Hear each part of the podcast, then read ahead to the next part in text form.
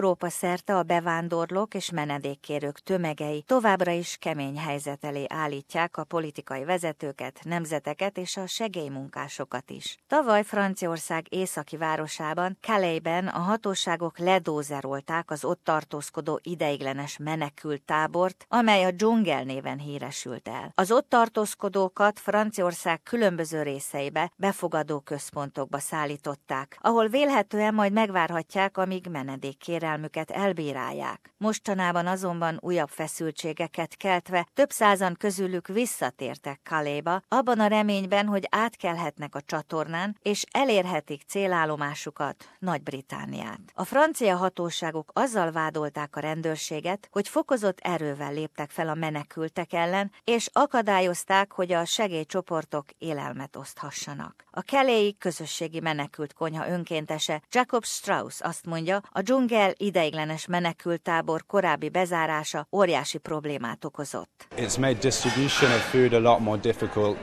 Um, obviously it's the best for everyone if they have the stability of a place that they can live and um, an area that they can inhabit. Now that they don't have that, we have to find spaces to to meet them and feed them. Um, we've had lots of problems with the local authorities who have made it very clear they don't want us to use public spaces for this. Keletebbre Magyarország déli határain a szöges drót acélkerítéshez érkező migránsok, menedékkérők másféle problémával néznek szembe. Közel 7000-en rekedtek ott. Az új törvény értelmében ugyanis addig nem költözhetnek át a menekültáborokba, amíg menedékkérelmüket el nem rendezik. Az úgynevezett konténertábort erősen őrzik, csak arra távozhatnak onnan, ahonnan jöttek, Szerbia felé. A menekült kérőket hivatalosan segítő Tomás Bocsek elmondja, a táboron belül sem mozoghatnak szabadon, még akkor sem, ha orvoshoz szeretnének menni. This is, uh, let's say they call it camps, but I, I would say that uh, uh, according to the jurisprudence of the European Court of the Human Rights, this is rather a deprivation of uh, liberty, and we have already recent cases uh, that said this. And uh, when you have a, deprivation of liberty, and in order not to have arbitrary detention, you have to meet certain conditions. And uh, these conditions, uh, unfortunately, uh, are not here met here because the Hungarian authorities doesn't consider this settlement as a detention. Thomas Bocsek hozzáteszi, az ott lévők teljesen elvesztették reményüket. You know, they don't understand why they are there.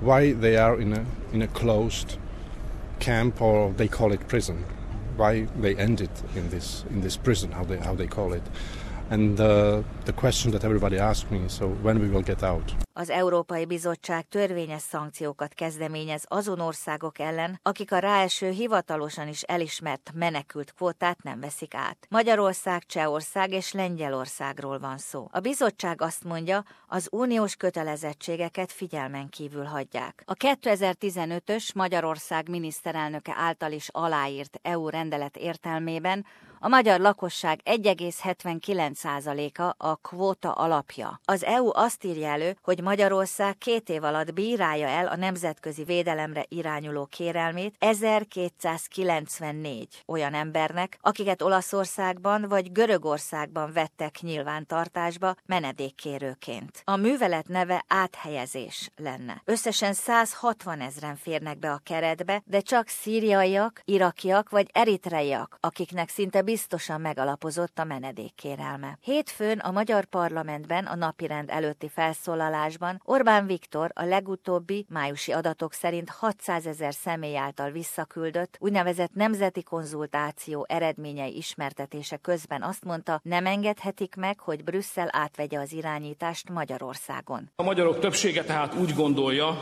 hogy ma Brüsszel fordítva ül a lovon.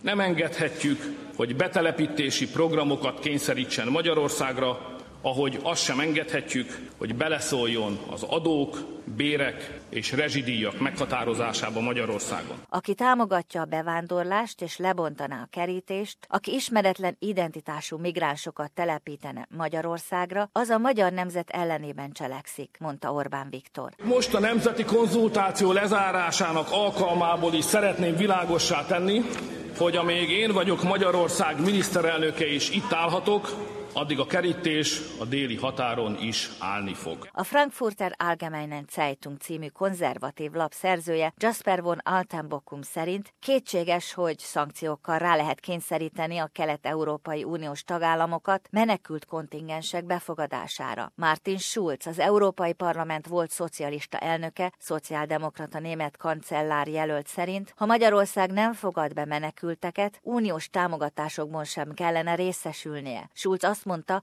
kancellárként nem fogadná el az európai szolidaritás megkérdőjelezését. A menekültek beáramlása Európába ugyanis nem német, hanem európai probléma. A görög bevándorlási biztos Dimitris Avramopoulos azt mondja, e három tagország kötelezett szegése miatt a többi országra több teher hárul.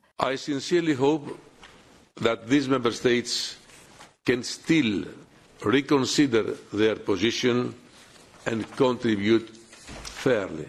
I remind you that the decision that was made in Luxembourg one year and a half ago is a decision that we took all together, and it is mandatory.